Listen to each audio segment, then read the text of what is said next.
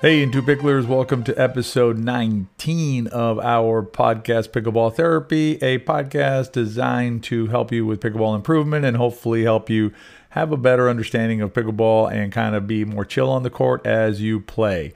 This week, we're going to talk about a couple of things. I'm going to share with you some stories about reasonable expectations and setting reasonable expectations when you're out on the pickleball court. I think that'll really help when you're out there. And then at the end, we're going to talk a little bit about online learning, uh, what you can and cannot do with online learning. And I'm going to share with you the really, really cool story of Julius Yego. I think I'm pronouncing that correctly. A Kenyan track and field star. You're going to like it. Stay tuned. You've studied the pickleball videos, maybe read a pickleball book, taken a lesson or two, but there's just something missing, something to complete the whole picture. That's where VI Pickleball comes in.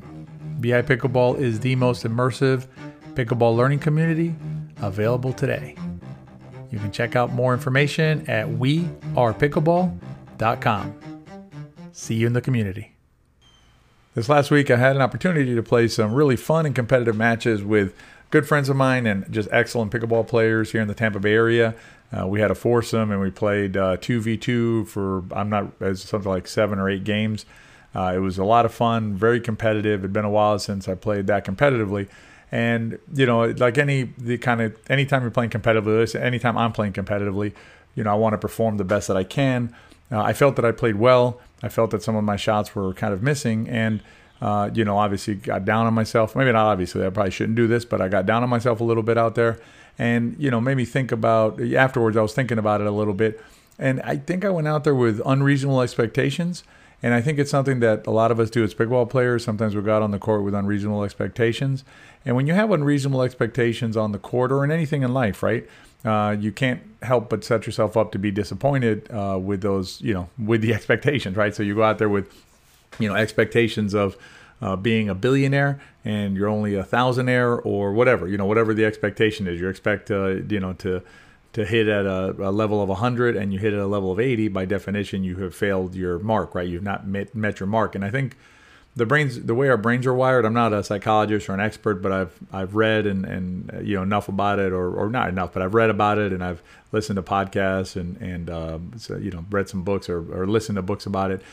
And, you know, what's interesting is the way our brains are wired, you know, we have that, uh, that kind of that lizard brain piece of our brain, the reptile part of our brain that, uh, you know, looks at everything in terms of wins and losses and and uh, did you succeed or not succeed, and obviously that makes sense in terms of, you know, did you you know were you able to secure enough food to eat, were you able to secure shelter to protect yourself from the elements and things like that, but it probably doesn't meet the task or doesn't rise to the task when you're dealing with something like, did I hit a uh, a small plastic wiffle ball uh, successfully over the net without letting the other team hit it hard back at us, right? So the pop up or something like that. I mean, it really doesn't make a lot of sense for our brain to, uh, you know, be as uh, cruel or as as harsh as it can be on us sometimes, you know. And uh, you know, we did a whole series on mental and emotional training with Coach Pete. If you haven't heard those podcasts, I highly recommend them to you. They started episode nine and uh, continue from there. But uh, you know, there's five episodes on it. Super, really good stuff in there. But you know, in terms of reasonable or unreasonable expectations, I think you know when you go out on the pickleball court, uh, and as an example on on um, the last week when we played, you know, I missed a few drives, and, and drives are part of my game that are usually pretty spot on. They're kind of a highlight of my game is my forehand drive. And then I started thinking about it, and I had been working on for the last couple weeks. I've been working a lot on my backhand dinking and, and third shots and transition zone work on my backhand, and that actually worked reasonably well. Uh, meaning that you know that part of the game was working pretty well because I've been drilling on it but I haven't really hit forehand drives in a while, not especially not in a competitive setting. And so I think it's unreasonable for me to expect that I'm going to succeed with my forehand drive at a rate that I'd be happy with, right? If I have A, not been drilling it, and B, not been playing competitively where I'm using that forehand drive, uh, you know, in, in, a competitive setting. So, you know, it, it's really a matter, I think, of, you know, when we go out there and we miss a shot or say we miss a backhand dink or we miss a, return of serve or something like that. You know, if you haven't been working on the game, say for the last couple of weeks, or you have you've been you know on the shelf because of COVID or whatever or weather, um, you know, I think it's unreasonable to say, well, I should be able to hit that shot just because. Uh, you know, we we are. Um, you know we're we're human, so we're prone to error. Uh, you know, we make errors in our everyday lives, and uh, you know, stub our toe here, uh, take a fall there, whatever. And it's no different on the pickleball court. When we go on the pickleball court, if it's we haven't played in a while or we haven't been drilling a, a particular uh, stroke and we miss that stroke that maybe historically has been good for us, I think maybe we should instead of getting upset or or getting down on ourselves, maybe you know reset your expectations, reset a reasonableness of your expectations. Uh, and even in the best of circumstances, you know, when you've been drilling, say you're drilling every day and playing all the time and just, you know, really in the flow of the game, you know, missing a shot here and there is simply part of the equation, right? It's part of the expectation that you should have uh, when you're playing pickleball. So my suggestion, I guess, at the end of all this is that you know when we go out and play, let's have reasonable expectations about you know what we expect from ourselves uh, in terms of our performance out there. I mean, I think it's it's healthy to have a, a good context of what we're doing anyway. You know, in terms of what you know, we're hitting a wiffle ball on a on a court with friends. You know, we're not uh, we're not hunting for food to survive or you know trying to you know fend off a, a, an attack or something like that. It's just a, a game, right? Uh, so if we have that context, that's even healthier. But within that context, I think you know having reasonable expectations of ourselves in terms of where we are in the game.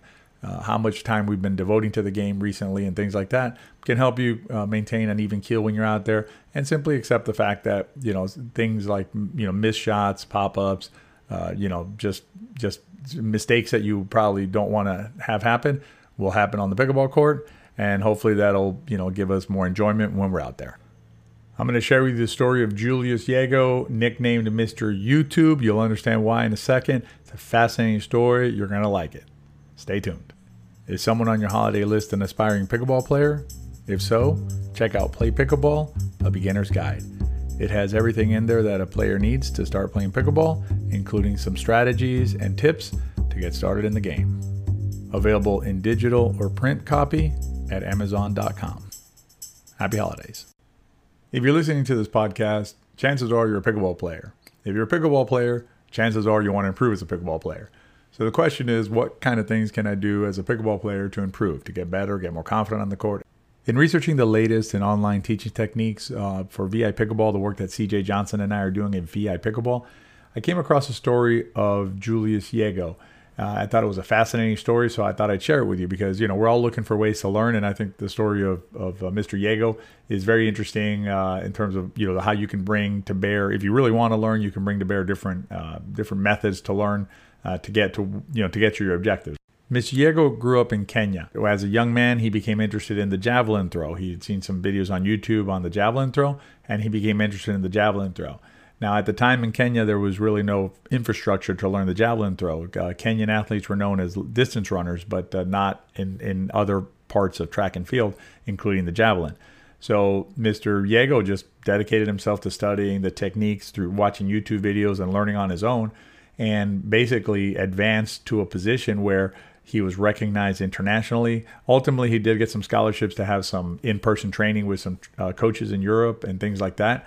But in in you know his his the beginning of his career began as a YouTube uh, student. Basically, the, his nickname on the circuit was Mr. YouTube, was they called him when he went to championships.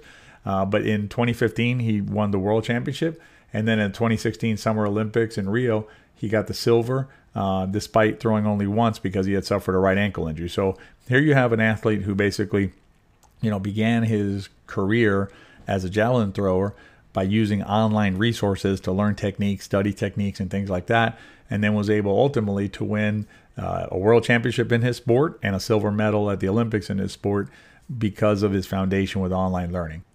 So, why is Mr. Yego's story relevant to us as pickleball players? I think what it shows is it shows the amount that you can learn through online learning, uh, the way that you can advance in a sport through online learning.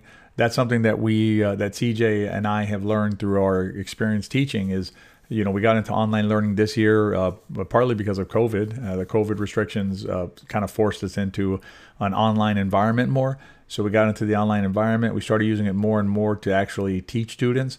What was remarkable wasn't that online learning worked, because CJ and I both knew that online learning would be effective.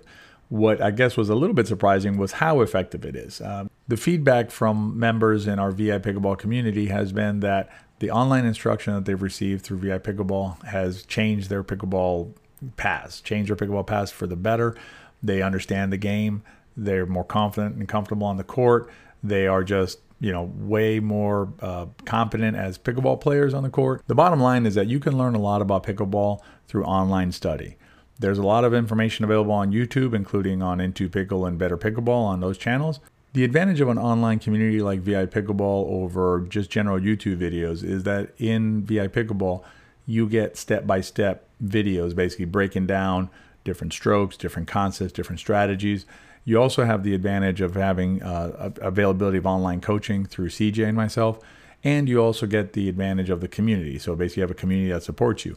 So while Mr. Yego obviously had great success uh, uh, starting with the YouTube, the way that he really, really took that information and, and advanced with it was when the coaching piece got involved in it.